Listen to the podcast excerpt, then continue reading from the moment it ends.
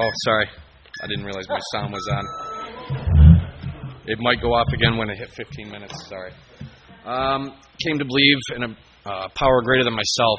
Um, I've had a number of spiritual experiences in AA. Um, probably too many to recall uh, in 15 minutes.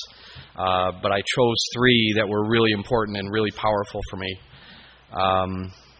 And then just the kind of the uh, visualization from the reading, uh, those beautiful moments. You know, when I I remember my first one, I was about two months sober, and I was driving through Geneva on my way home from a job.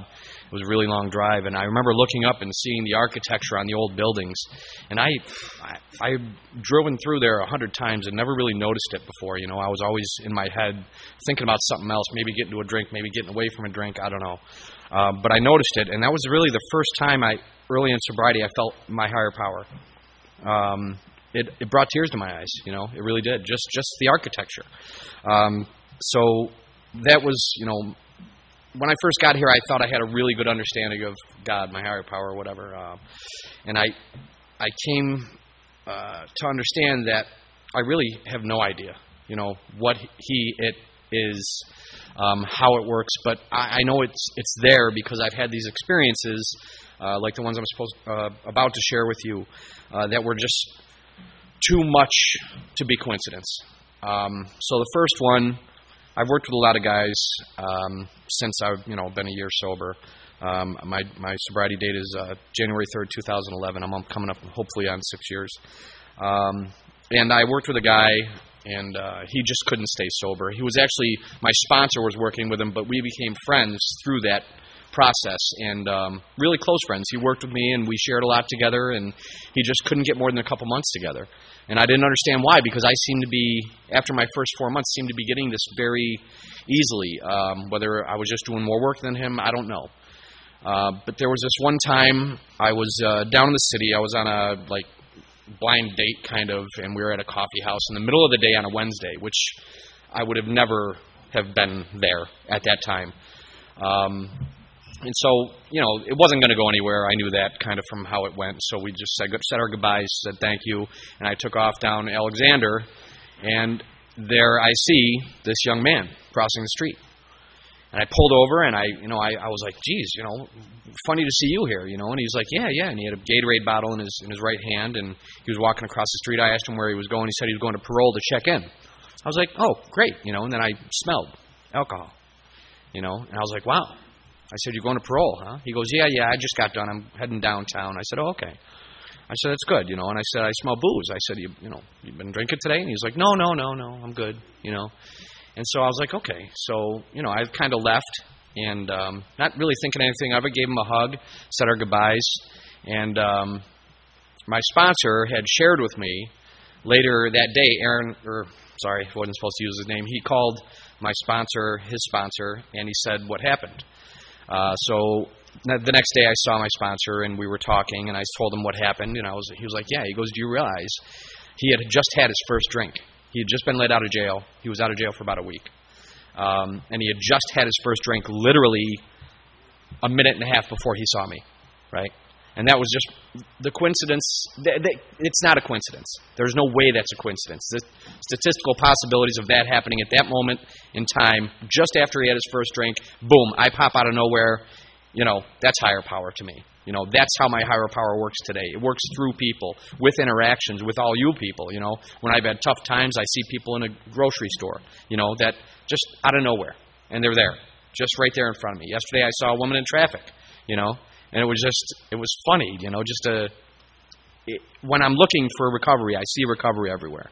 When I'm looking for disease, when I'm looking for negativity, I'll see that too. It's really my choice what I see today. Um, the second instance um, was this didn't happen too long ago, actually, just about a month ago. Um, I was waiting at the bus stop with my son. My son has, is disabilities, at Down syndrome. We were waiting to get on the bus, school bus. He's 12 years old. He's going to sixth grade, but this was him just finishing up his summer program.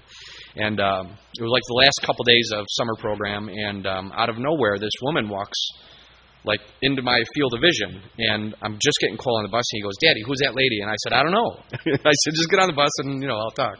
And she looked distraught. She looked uh, dirty. You know, she looked like she hadn't had anything to eat in a while, and she said, "You know." She gave me her name. She said, uh, "I'm I'm a little bit lost. There's supposed to be a aqueduct through here that leads to." She was trying to get to the 96 to go to Farmington, and I was like, "Well, no, this is a Pittsford neighborhood." And I said, "You know, and she explained to me she had just gotten out of the hospital. She had been slept outside last night and been stung by about 17 hornets. Went to the hospital to get treated and was just let out. She walked all the way down Elmwood Avenue, up the street, which is dead end street, to my ex's house where I was getting coal on the bus, and um, and asked me for help. And I was like, I don't know if I can. I'll do the best I can, you know. I got call on the bus. I, I got her in the car. I said, listen, have you eaten anything? And she said no. And at this point, I had about $20 in my bank account. I'm self-employed. Sometimes money's there. Sometimes it's not. It's just part of self-employment. At this time, there wasn't. But I spent, you know, seven of my last $20 to get her some food. Um, we talked. She had said she came to Rochester to see her mother or grandmother, who had since died and been shipped back to North Carolina her and her son, 21 year old son, had drove into Rochester. They were sleeping in a uh, in a parking lot, and the cops came and impounded her car. Um, so she she and her uh, boy now were were homeless and carless and had no way to get around. So uh, I said, you know, maybe we can drive you somewhere your son might be. And she said, well, he was at a temporary agency across in Chili, uh, hopefully getting a job. Maybe they could let me know where he is so I can go and find him. So I said, okay, get something to eat. I drove her across town to Chili. This was again at noon. Well, it might have been 10 o'clock in the morning. I should have been at work already, but I said, you know what? I called my worker. I said, well, let's not work today. Um, I got some stuff I got to take care of. This is kind of important. So we drove her to Chili, and sure enough, we pull in, walk in. There's her son at the counter, right? He's there trying to get work. Um, he looks worse than she does. He's got, you know, I'm not sure what kind of fluid he had on him, but he looked dirty. He looked like he hadn't showered in a while. Um, so I, I went next door to Subway. I got him something to eat, and I said, you know, I said, what are you guys going to do? What's your plan? And my sponsor always says, financial, you shouldn't give people financial help, you know, but these people were in trouble. And I, you know, I didn't have a lot of money to give. I had $200 in a savings account. I pulled it out. I went over to Towpath Motel. I got them a, a hotel for two nights. Um, you know, and I just said, good luck. I hope this helps because this is all I got, literally. I can't help you anymore. I can maybe give you rides. I could be phone support, but that's it. Um, they did the two days. Uh, somehow they got separated again. She ended up in Geneva. He was back in Henrietta at the Rochester or Henrietta Library, sleeping outside on a bench. Uh, she texted me, called me, said he's in trouble. He's hungry. You know, we're not sure what to do. And I still had no work, still had no money, but I went and picked the kid up. Um, I got a McDonald's, and we drove to a bus stop downtown, the RTS bus uh, terminal. I had never been there before in my life.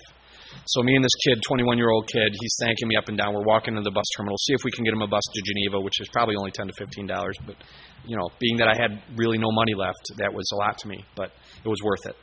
Um, and we're walking to the bus stop, and I see an ex sponsee of mine sitting out front up with his bike. He's like, Man, he goes, I was just thinking about you. He goes, I was trying to get your number. I erased everything in my phone. I wanted to start calling you again. And I was like, Well, that's pretty cool.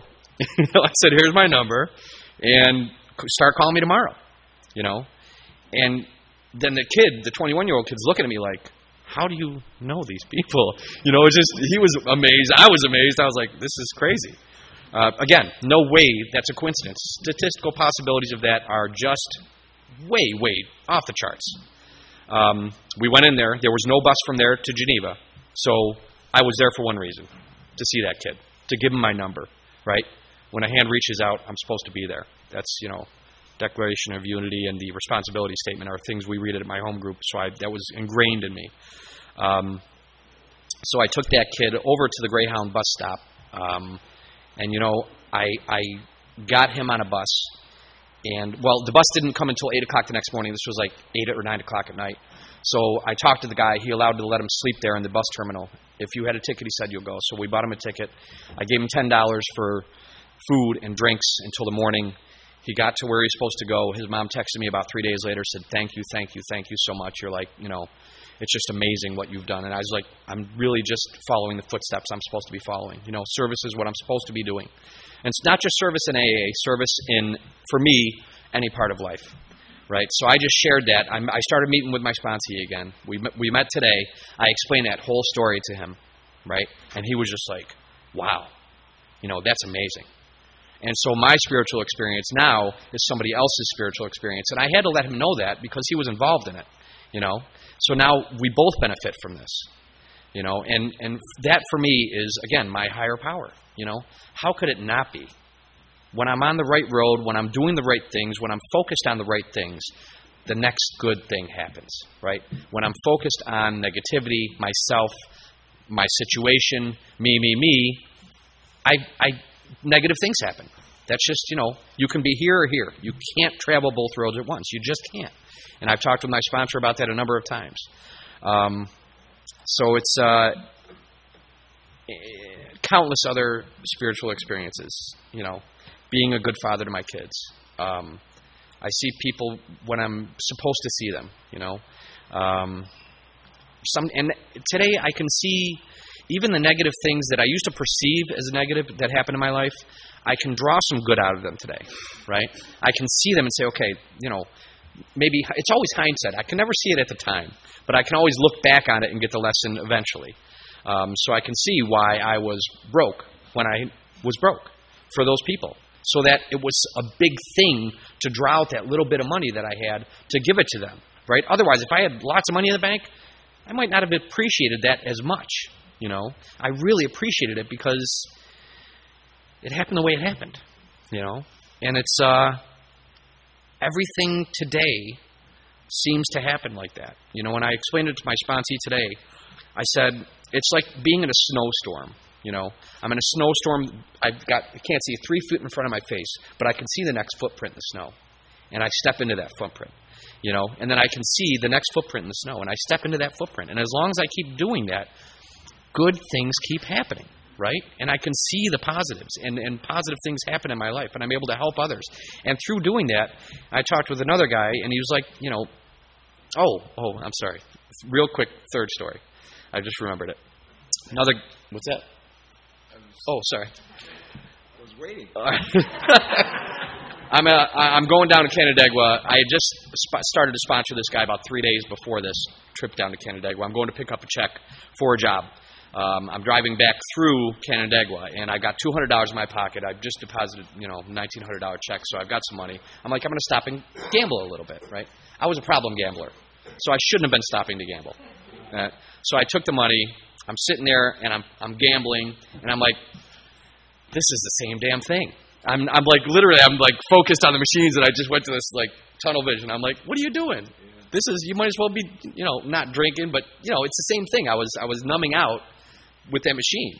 And so I, I packed up the money after I lost about a hundred bucks. I stand up, I turn around, there's the guy. At the same time, within 15 feet of me, I'm staring right at him. And he's swishing a drink. And I could tell by the way he's swishing a drink what he's swishing. You know? And he won't look at me. I'm standing right there and he's looking this way and I'm looking dead at him waiting for him to recognize me. And he won't look at me. And he says to the guy he's with, he's like, I got to go to the bathroom. I see him going to the bathroom, but I don't confront the bottle. You know, I just don't. So I let that go. And because uh, I actually wasn't even sure it was him, I only saw him once. I, it looked like him. I was pretty sure it was him, but I didn't want to go up and say, "Hey, are you my sponsee?" And have the guy be like, "What? What are you talking about? You're crazy." So a week later, me and my son uh, hiked Mount Marcy. Um, coming back from that trip, uh, the guy gives me a call, right on the phone. It's 9 a.m. in the morning. We're traveling back, and he's like, hey, he goes, you know, I got to talk to you about something. I said, that was you last Monday night. And he goes, yeah. And I go, why didn't you say anything? He goes, I was embarrassed. I said, that's okay, you know. I said, just resume. You can start calling me again. Said, I gave my car away and I gave all my money away. And I was like, okay, you know, that's what you got to do. And so my son's in the car with me and he's just like, wow, you know, that really happened. I was like, yeah, that really happened. You know, it's it's amazing. And the, the guy didn't stay sober. I haven't talked to him since, you know. But that was for me. That was my spiritual experience. That was my higher power letting me know, you know, and I could t- I could have looked at that a different way. Oh, I can't get this guy sober. I'm bummed out, you know, but no. I looked at it and said, you know, that was for me. That was for me to to reestablish my connection. When I start to doubt, when I start to have lack of faith, my higher power gives me something like that to reestablish. You know, and generally I try to have gratitude for that and uh, try to learn from it. I'm trying to be a student every day because it requires me to be every day. So uh, thanks for listening to me. Thanks for having me out. Congratulations to all the anniversaries. And uh, yeah, go ahead.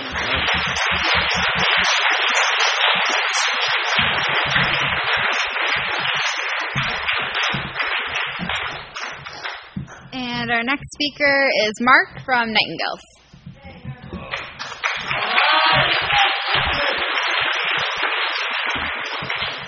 Oh, good evening, everybody. My name's Mark, and I have alcoholism. And as you probably noticed, I'm hot. Just literally hot. I'm not hot. Anyways, uh, I believe that uh, I am here tonight as a direct result of prayer. And I'm going to start with sharing why I say that. Uh, approximately, I want to say it was uh, probably, I don't know exactly. I know it was right before I hit my bottom. Um, I was desperate.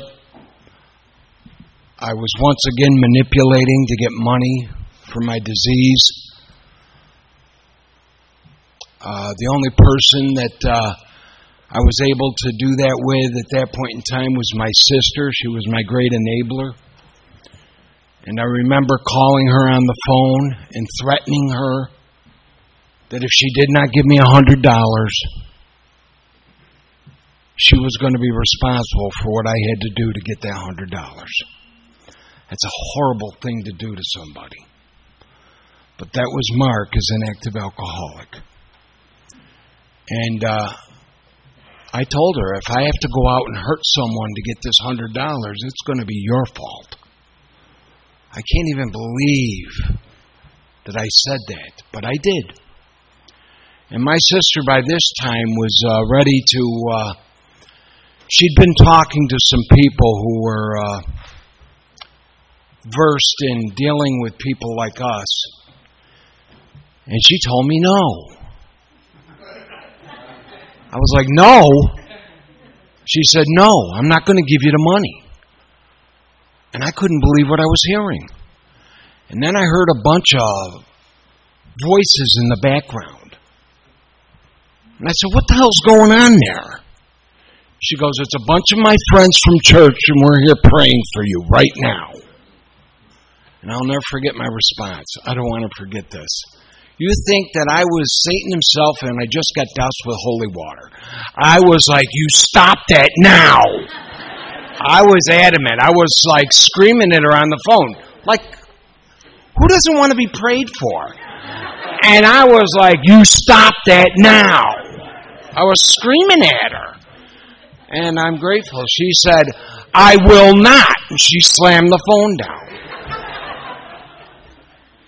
And it was shortly thereafter I hit my bottom. That was over 16 and a half years ago. So I believe that those prayers had some some basis in my being here today and me living the life that I'm living today. And so how did I find a spiritual awakening? Well, you know, before I even worked the steps, I hit a bottom where I felt like I was in a free fall of darkness. I was just in such despair. And I just felt like I just felt like there was nothing left for me. And, you know, when they talk about I didn't want to live and I didn't want to die, and I just didn't know what to do anymore, I just was, I was at that proverbial bottom, and I just didn't know what to do. And the only thing I could think of was I'd been coming to AA for a while to get manageability back in my life. Manageability meant I could get my job back. I could get my license back. I could get my family off my back. But I had no desire to quit drinking. So I'd been coming to the rooms for a little bit. But I wasn't staying clean or sober. But seeds got planted at that meeting. That's why I like to reach out and tell people if you're here tonight and you're listening to me, and in your head you're thinking, yeah, yeah, yeah. That's good for you. I don't know how this thing helps you, but thank God it does. But it's not for me. That's okay because I've been there. But I'll tell you this if you're a real alcoholic, if you're a real alcoholic, and you survive this thing, seeds will be planted here, and if not at this meeting, at some meeting, by somebody, that when you hit your bottom, the words that you thought you weren't hearing a damn thing are going to mean something to you. Because that's been my experience. Now, I I looked through my big book, and thank God I got asked to do this tonight because I haven't opened my big book in a little while. I'm being perfectly honest. um, but I have opened it a few times because it's it's wearing out a little bit. But I, I made some highlights, and my my sponsor likes to talk about bullets. And what bullets are basically is they're the Keep It Simple program of Alcoholics Anonymous. They're little snippets that I've read or have been shared at a meeting, and they either hit me at that moment or when the when the timing is right, the more is revealed. All of a sudden, I'm like, "Oh my God! Now I know what that means." So, if you'll bear with me, I just wanted to share a few of the bullets that meant something to me. And the first one was that meant something to me was. Um, and and page 29 of uh, of our big book it's in there as a solution in the second paragraph it says each individual in their personal stories describes in his own language and from his own point of view the way he established his relationship with God and then I wrote in parentheses mine started with the we the we of the first step so it wasn't too hard for me my first higher power was you guys. And this told me that was okay to do. The next bullet I wanted to point out was on page 45, and it's in We Agnostics. And that is in the second paragraph, and it, and it said that lack of power was our dilemma. We had to find a power by which we could live, and it had to be a power greater than ourselves. Obviously, but where and how were we to find this power? And once again, for me, it was in the rooms. It was you guys who were my power. Every day I was getting up, especially in my first 90 days, and I was. There's, I heard a guy share this in a meeting in my early recovery. Said, I woke up every morning and there sat my disease at the end of my bed, and it was just talking to me. And the only way he kept that disease at bay was he would, ta- he would take himself to a meeting. And when he got to the meeting, he would sit down and he would replace those voices with, the, with you guys' voices. And all of a sudden, his whole attitude and outlook started to change. And I said, That's what's happening for me. So that's exactly what this book is about. Really. Its main object is to enable you to find a power greater than yourself which will solve your problem. Now, I missed that the first time I read it with a sponsor, but I caught it later on because having had a spiritual awakening as a result of these steps, well, I finally got that when I started working with a sponsor and I started getting through the steps. But I, I was already experiencing a spiritual awakening. The next thing I wanted to share was the bullets, a bullet from page 46. And that was on uh, the third paragraph of We Agnostics. And it says, this was a good one. Much to our relief, this was much to my relief. I've replaced a lot of this with my own language that helped me relate to it. I've got a lot of notes in here where, you know, Mark had to customize this thing for himself. So much to my relief, I discovered that I need not consider another person's conception of God. I didn't have to accept your conception. I was like, woo, good. Our own conception, however, however inadequate, which meant spiritual progress, not perfection. I was like, oh, that's good. Because I used to think spirituality meant perfection, and it's not. However inadequate, was sufficient to make the approach and to effect a contact with him. And I was like, wow. The next bullet I wanted to share was on page 53. I don't remember what it is, but we'll find out as soon as we get there. That was in the second paragraph. And that says when we when we became alcoholics crushed by self-imposed crisis, we could not postpone or evade. We had to fearlessly face the proposition, and I love this one because my current sponsor shared this a lot. And when I first heard him share it, I was like, wow, that's a pretty tall order. Because, you know, I don't know about you guys, but as an active alcoholic, I thought pretty black and white. And it was, we could not postpone or evade. We had to fearlessly face the proposition that God is everything or else he is nothing. And I was like, really? He's everything or he is nothing? Isn't there like some gray area in there? You know, I was like, I, I you know, I was like, wow, that's a lot of, you know. He is nothing. God is either he is or he isn't. What was our choice to be? Well, I believe that with all my heart today. And that came from doing the work, from doing the 12 steps. Today, I do believe you know, God is everything in my life. He is everything in my life. But that doesn't come right away. And I'm so grateful for that. The other bullet I want to share is one we're all familiar with. If you've worked the 12 steps, if you've worked the third step with a sponsor, I remember doing the third step prayer with my first sponsor. And we said the third step prayer. And if you'll bear with me, I want to recite it because I just I love it. It's it's a, it's such a surrender. It's very humbling. And I remember doing this on my knees with my sponsor in the church that he did it in, only because that's where he did it. So here I am.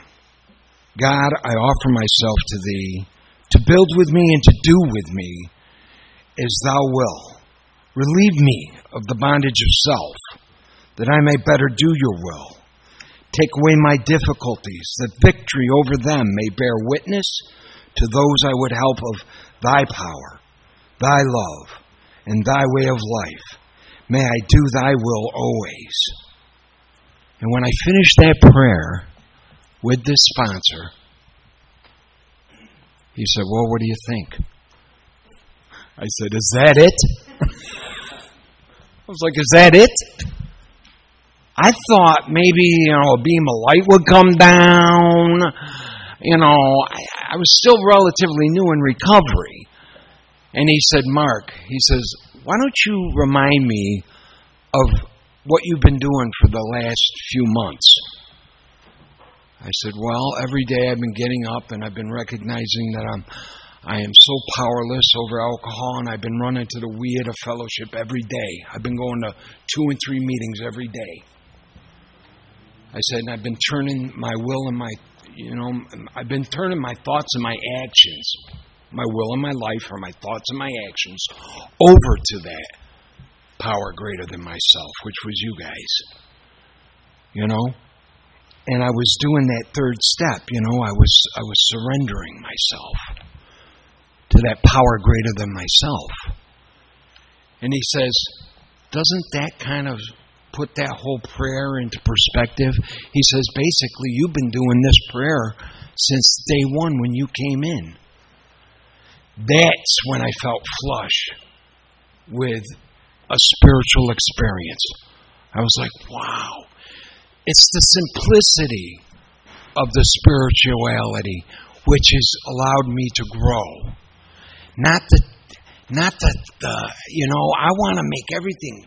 It's got to be rainbows and technical, and you know, it's got to be, you know, angels, and no, it doesn't.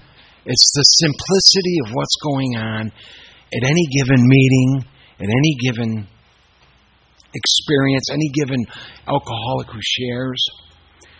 And the, the last part of the bullets I wanted to share was way back here on page 570, which is no, no coincidence. It's in the second page of uh, Spiritual Experience. And it says, Most emphatically, we wish to say that any alcoholic capable of honestly facing his problems in the light of our experience can recover, provided he does not close his mind to all spiritual concepts he can only be defeated by an attitude of intolerance or belligerent denial. So I'm the only one who can defeat me in this journey.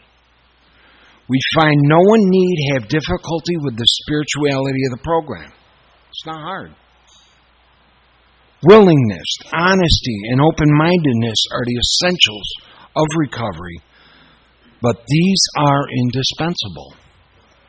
And then there's one thing here. Uh, it's a quote from Herbert Spencer that uh, used to be shared quite a bit. I don't hear it too much very often, but go, there's a principle which is a bar against all information, which is proof against all arguments, and which cannot fail to keep a man in everlasting ignorance. That principle is contempt prior to investigation. So if I'm closing the door on anything, spiritual or otherwise, which I used to do, that's great, it'll work for you. It's not going to work for me. I am not trying that, or I am not asking for help, or I am not doing that. Then it's not going to work for me. So, how did I come about a couple of things? I wanted to share a couple of experiences I had in Alcoholics Anonymous about my spiritual experiences, and I'll be brief with these.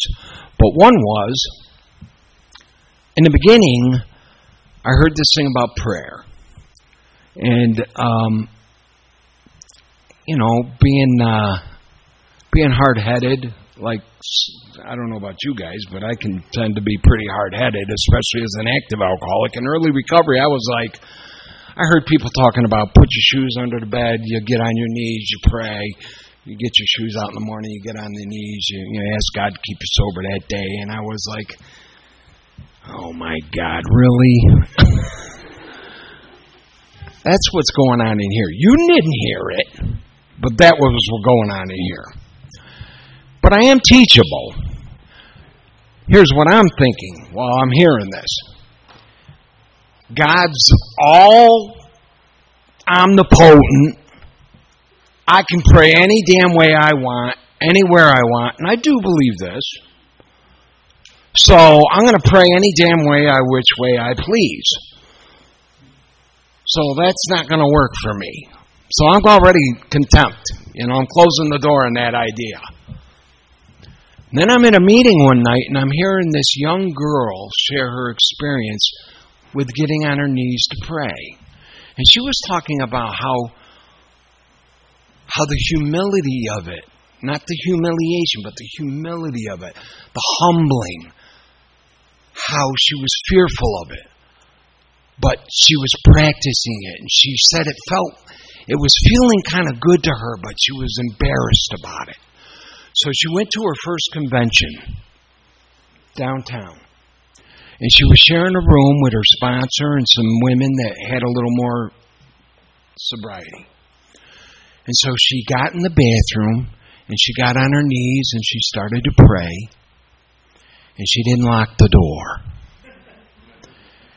And her sponsor came into the bathroom and was like, Oh, excuse me, saw her on her knees in the bathroom. And the girl jumped up and said, I was so embarrassed. And her sponsor said, No, no, no. She goes, Get on your knees. And she was looking at her. And she said she got on her knees. She goes, Let's pray together. And they started praying together. And she said at that moment she didn't feel embarrassed about it at all anymore. And it was uh, just a wonderful experience. The second thing I want to share, and this will be the end of what I'm sharing tonight, was at about 90 days sober, I just got my first home group. I'm uh, going to be getting this sponsor, dude, and I'm going to be reading from this book. And, you know, I got all this stuff going on. I got outpatient going on. And I'm willing to go to outpatient now. I'm not balking at it anymore. And I'm accepting that this, I put myself there. I got to do it. And uh, every morning, though, I'm, I'm thirsty. I'm thirsty. So I'm reading from this uh, a, da- a daily reflection thing for men and I'm reading a reading every morning. So I'm at my sister's kitchen table and I'm reading from it. And then uh, I got this little this book right here. Ruby gave me this in uh, I don't know how many of you have met Ruby. Uh, she's no longer with us, but Ruby was uh, very intimidating to me when I first met her. I was a patient up at uh, Norris Clinic, and it was at the Christmas party and I had no desire to quit drinking, but Ruby gave me one of these as a Christmas present. And I got back to my bunk that night and I went, You gotta be kidding me. and I threw it on my bunk. I was like, Are you kidding me? I know what this means. Came to believe my ass. This is all about God. I'm just being honest with you. Well, I'm about 90 days sober and I'm sitting there and I'm thirsty for recovery now. I'm willing. And I'm reading people's spiritual experiences because even though I'm using the We at a program as my first higher power, I wanted to know what other people's experiences were. And I got to page this story at the top of page 97. And the story, though, is is called, um, what is it called? It's called Evidence of a Miracle. Very appropriate. Evidence of a Miracle. And I'm reading this story, and I'm just going along, and, you know, it's a good story. But I get to this one sentence, and I don't know why God spoke to me in this one sentence. I share it a lot. A lot of you who know me have heard it a million times. But to me, it was God talking to me in this one sentence. And the sentence is I sought my soul, my soul I could not see. I sought my God, my God eluded me. I sought my brother, and I found all three. And in that moment, I just felt I felt goosebumps. I was like, because I'd been using my brother as my higher power, and here's a guy talking about they found their God through the same way, and I just, I was flush with, I just had, a, I was like I got hit with a spiritual bolt, bolt. And so I ran to my group that morning, and the little old lady, she was in her 70s, who used to you know, sign us in for group.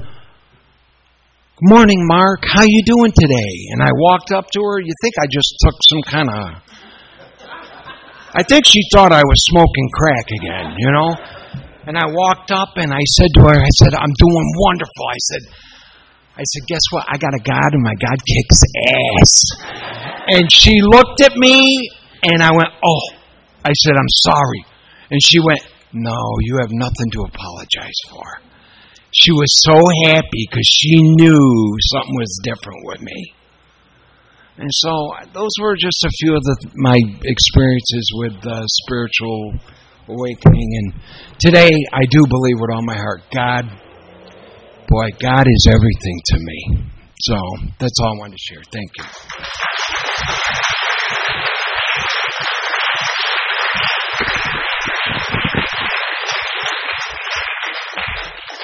Okay, so we're going to take a quick uh, seven minute break. Just as a reminder, the first step is still going on, so when you guys go to outside, just be quiet um, and respectful of that. Thanks.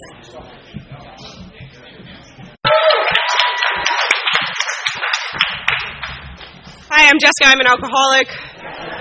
My sobriety date is June 27th of 2009.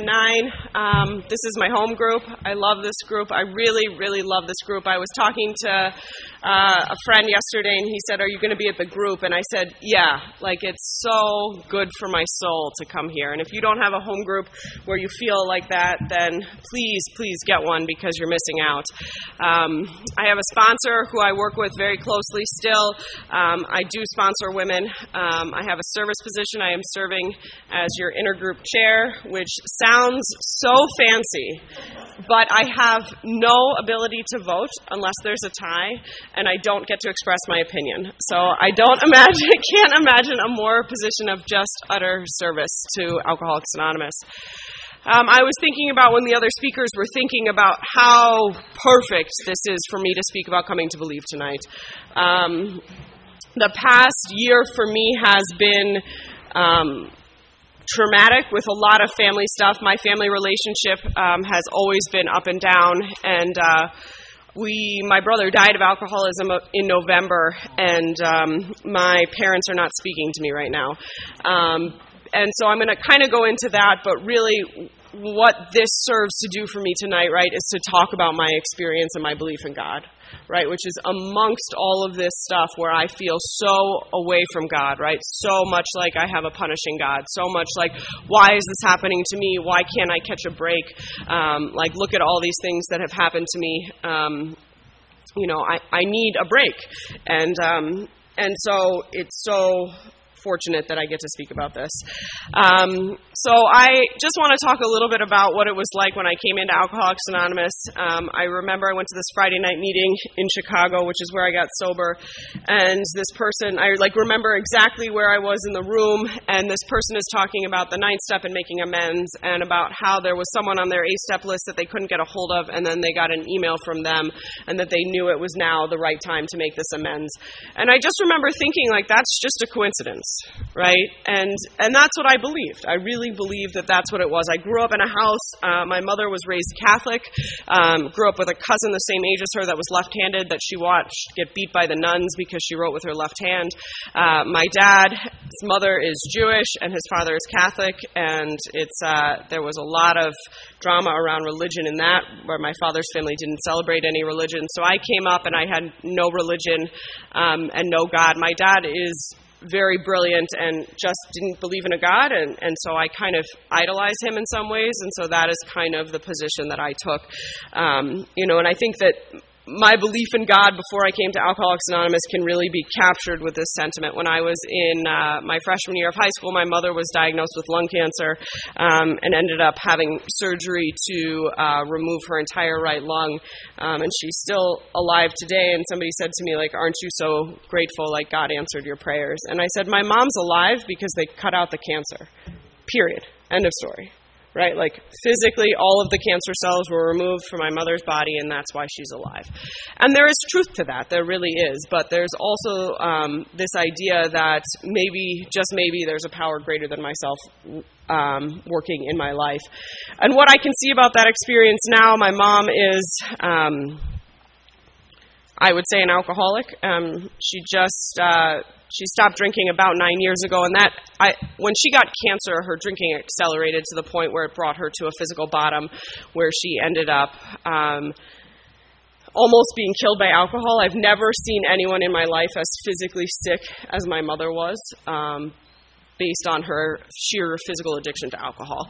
Um, and so she got sober, and as a result, she went into a detox. She came out, they gave her a big book in detox, and um, that was in 2007. And I stopped drinking in October of 2008. So shortly thereafter, I started to see my own drinking um, for what it was and asked her for that big book. She then went on for about nine years of abstinence. Um, she recently relapsed and was in detox, and it's on unclear to me right now whether or not she is sober. But I really believe and can see today, right? She is, I was 14 years old, so not to date myself, but I was 18 years ago she had cancer. I'll be 32 at the end of this month.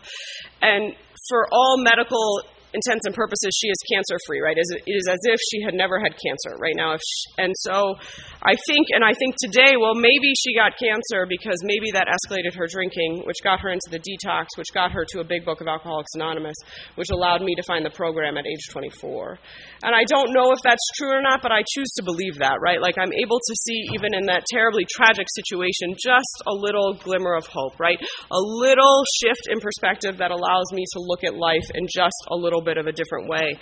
And that's what Alcoholics Anonymous has offered me, right? I came to Alcoholics Anonymous dying on the inside, right? Somebody read this thing about, you know, not wanting to live but also not wanting to die. And that couldn't uh, that was that was it for me, right? I kept achieving everything I was supposed to be achieving, and every time I achieved something else on the outside, I felt as if correspondingly I died a little bit more on the inside. And what I recognize now and what I truly believe and have learned in Alcoholics Anonymous, right, is I have a spiritual malady and there was just this hole in my soul. And the only thing that has ever been able to bring me any peace, true peace, and lasting peace is the search for God, right, which is what you guys have taught me in Alcoholics Anonymous. And so I feel like I'm all over the place, but that's about that. So, so I came into the program, and and I really I really had no idea what this was about. Right, my mom didn't stay in Alcoholics Anonymous. She hasn't stayed, and um, and I thought that you guys would help me stop drinking which you did in some ways, right? But I did not know that there was a profound personality challenge that was going to occur, right, as a result of working the program of Alcoholics Anonymous. And over the past seven years of my sobriety, there have been many moments where I have done unestimable acts. I would be lying to you if I didn't. Um, but there are two things that I have been able to do consistently throughout the time I've been in AA, which is one, to be honest about them, and two, not to drink. And so for me, those are the two most fundamental things about this program. So get with a sponsor and get someone you can be honest with and share and share and share and share and just be honest. And that's kind of what I heard with Adam when he was talking about his sponsees, right? Like this idea about like what we do is we just kind of come back and we're honest. Um, and so for a long time, I, I really just believed that like the possibility of of everyone finding Alcoholics Anonymous was out there, right? And I, I heard a speaker share from this podium actually probably a couple years ago this idea that if we go out and if we start drinking again, right, the windows are always open, literally tonight, but you know, the window back to Alcoholics Anonymous is always open, right? We are here tonight, right? If the newcomer walks through the door, we will welcome you. We will offer you the solution. We will share our experience and maybe even give you a ride or, or buy you a meal. Um, but the question is, am I going to be able to make it back? Am I going to be able to make it back through the doors of Alcoholics Anonymous? And my opinion about that changed dramatically last November when my brother died. And that, to me, has been probably the most profound spir- spiritual experience that I've ever had in a way that I never thought I would be able to be touched by this program. And to look back at that experience. I think I'm going to probably talk pretty in depth about it, but it's there are moments of laughter and moments of joy and also the undeniable power of God in my life through that situation which doesn't seem to me to make sense right? So how does the death of my brother increase my belief in God right? Shouldn't it do the opposite right? Like that's what I wondered and that's what I thought and for some reason it has worked entirely the opposite way. And um the other thing I wanted to say before I started talking about my brother was this idea about God and the way God speaks to me. And, and I don't know how I really found that relationship with God. I have early memories of being sober. After being sober in Chicago, I moved to New York City and praying in my bathroom and banging on the floor and screaming at a God that I didn't understand about what was going on with me. And so at some point there, I got a little bit of willingness, right, to get down on my knees, as Mark talked about, and to pray.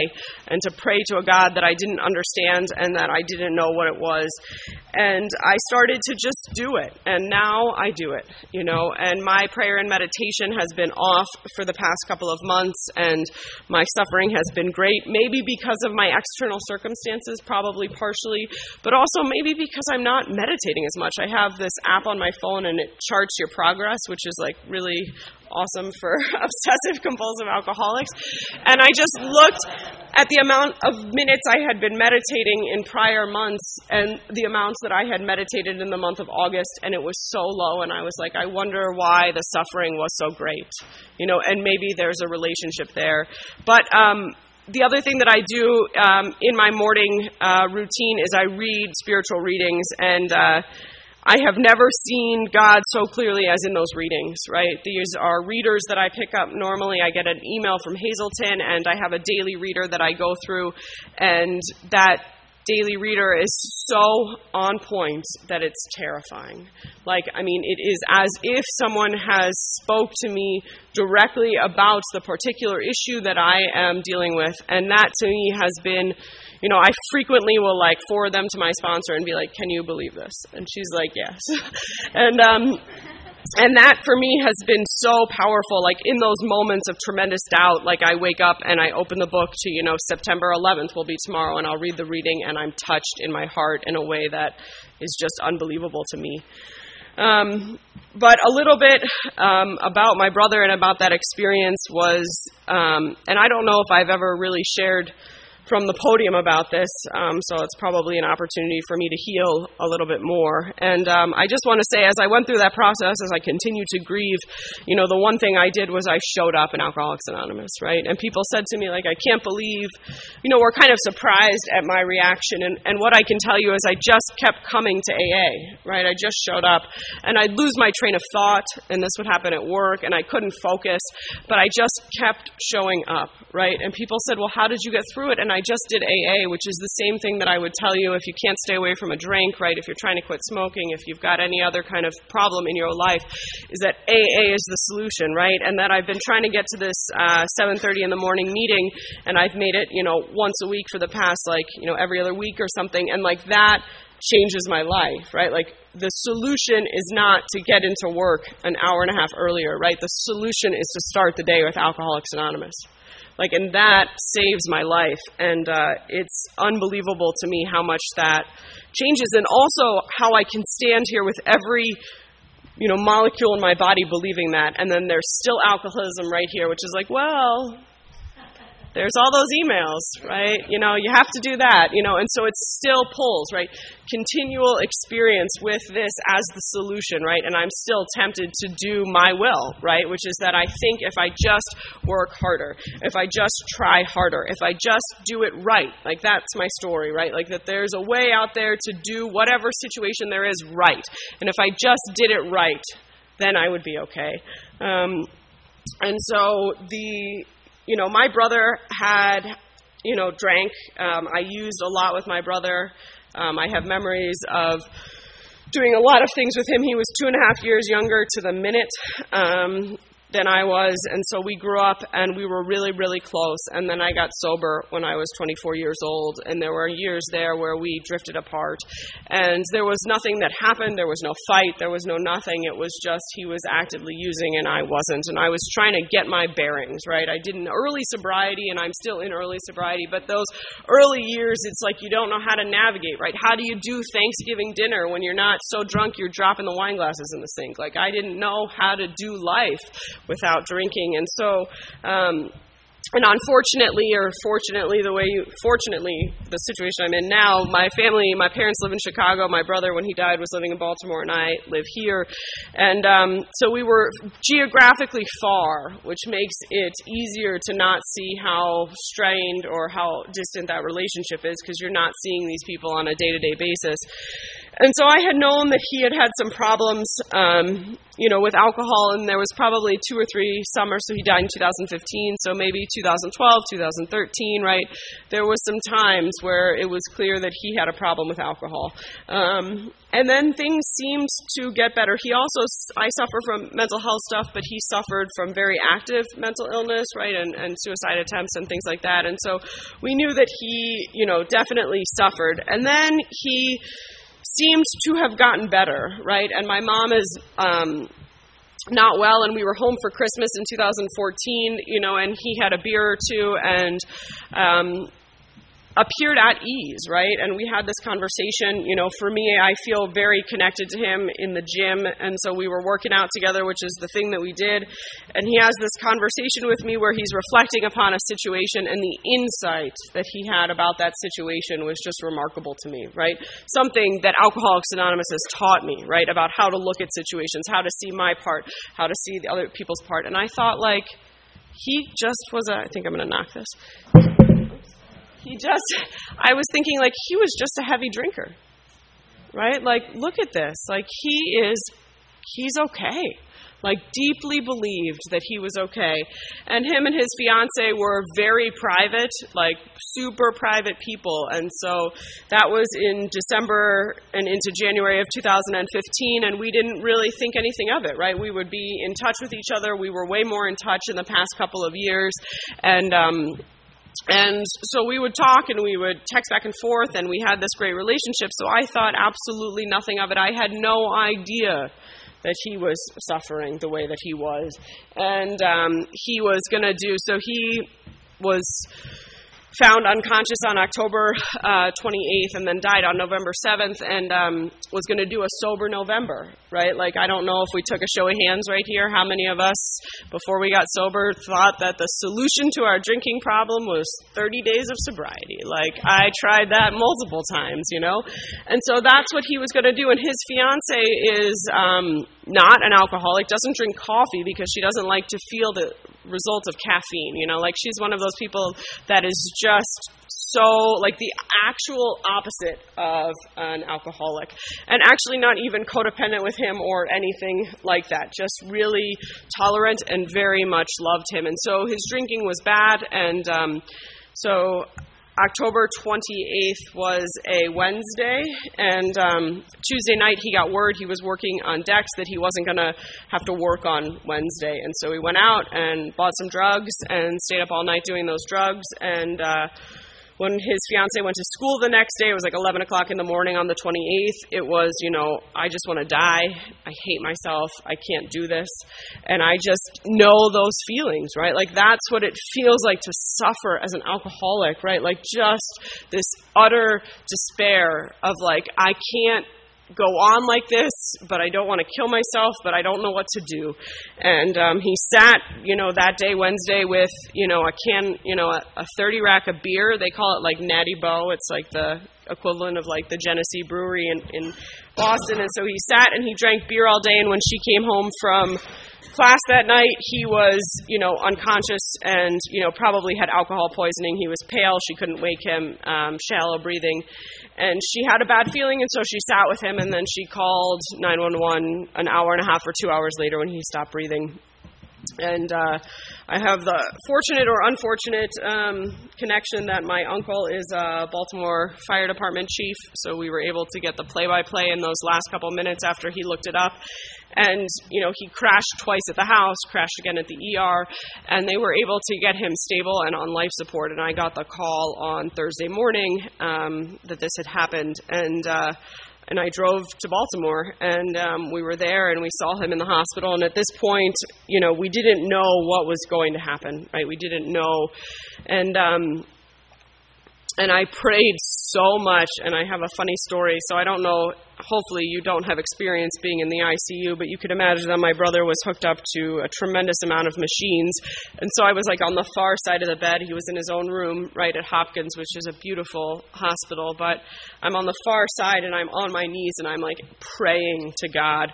And the nurse, because they have one nurse assigned, comes in and sees me and thinks that I have fallen, right, as a result of some kind of reaction. And so she comes over and she touches me. And anybody that's familiar with my personality, like I screamed at her, and I was like, "Don't touch me!" And um, and so she like immediately left.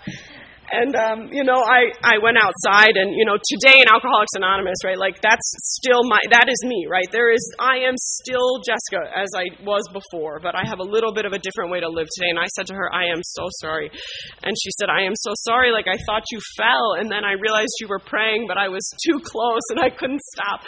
And so there were these little moments of joy, right? And like able to laugh with her and to say that to her, but um you know, I kept when I was there, and then I ended up going back. So we were there Thursday through Monday, and I just kept praying to him, like, and we didn't know if he was going to wake up. We didn't know, and uh, I just kept praying, like, please tell us what you want, like, show us what you want, Dan, you know. And um, we found out the next day or two days later they did a CAT scan, and he had major, major brain dead. I mean, he was pretty much brain dead, um, and was never going to come back, right? So the decision was made that he would be, you know, taken off of life support, and so like I got my answer right? Not the answer that I wanted, but the answer probably that was best for a lot of reasons because my brother, I am really believe probably would have never been able to come into this program and openly share ever with another alcoholic. Just his own privacy and his you know fear. And, and i don't know but i i just know what he was feeling in those last hours. And in some ways there was a relief to know um, you know what was going to happen and that you know we would we would make the decision. And then to to be able to in some ways kind of have some peace with that right to get an answer that wasn't the answer that i wanted but certainly he was the kind of guy that if he had come to and had to be for example just on dialysis right there was traumatic damage to his kidneys, right? Um, he wouldn't have wanted to live, right? Like for him, that wasn't a life. You know, some of us would think like, oh my goodness, thank God I can live, right? You know, and that's kind of the.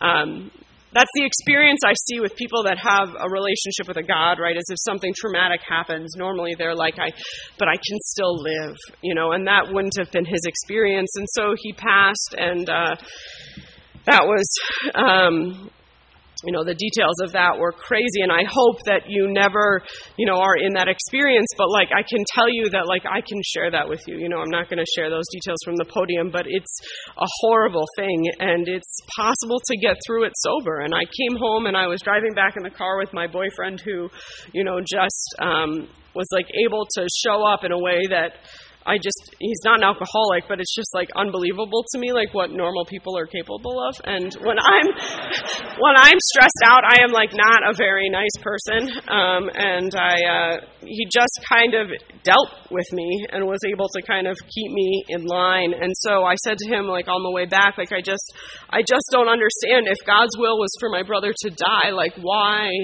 nine or ten days on life support? Like, why? Like, I don't get it. It doesn't make sense. Why all of this to be revived?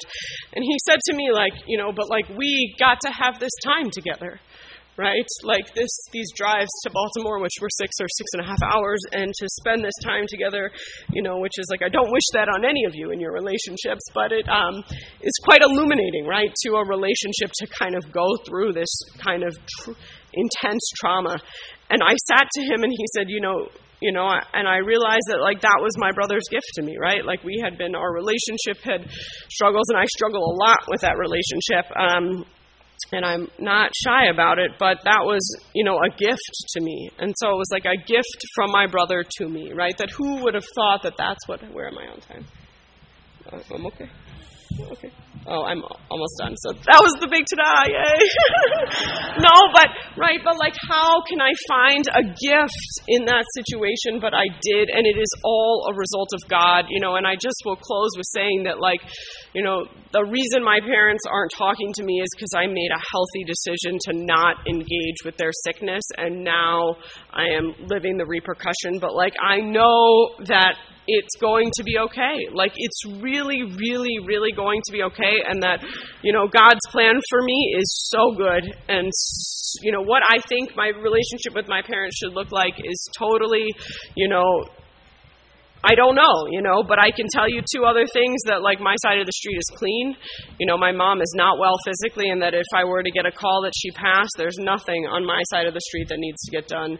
So do your steps and, you know, and be so grateful for this life you have, and that if you feel like drinking, you know, you're an alcoholic, so you probably should feel like drinking, right? If you feel like, you know, in, you know, doing this, and that there's a way to live and to live with some freedom, and it's hard and it's not not always easy, but we can do it like with the support of everyone here. So thank you all for listening and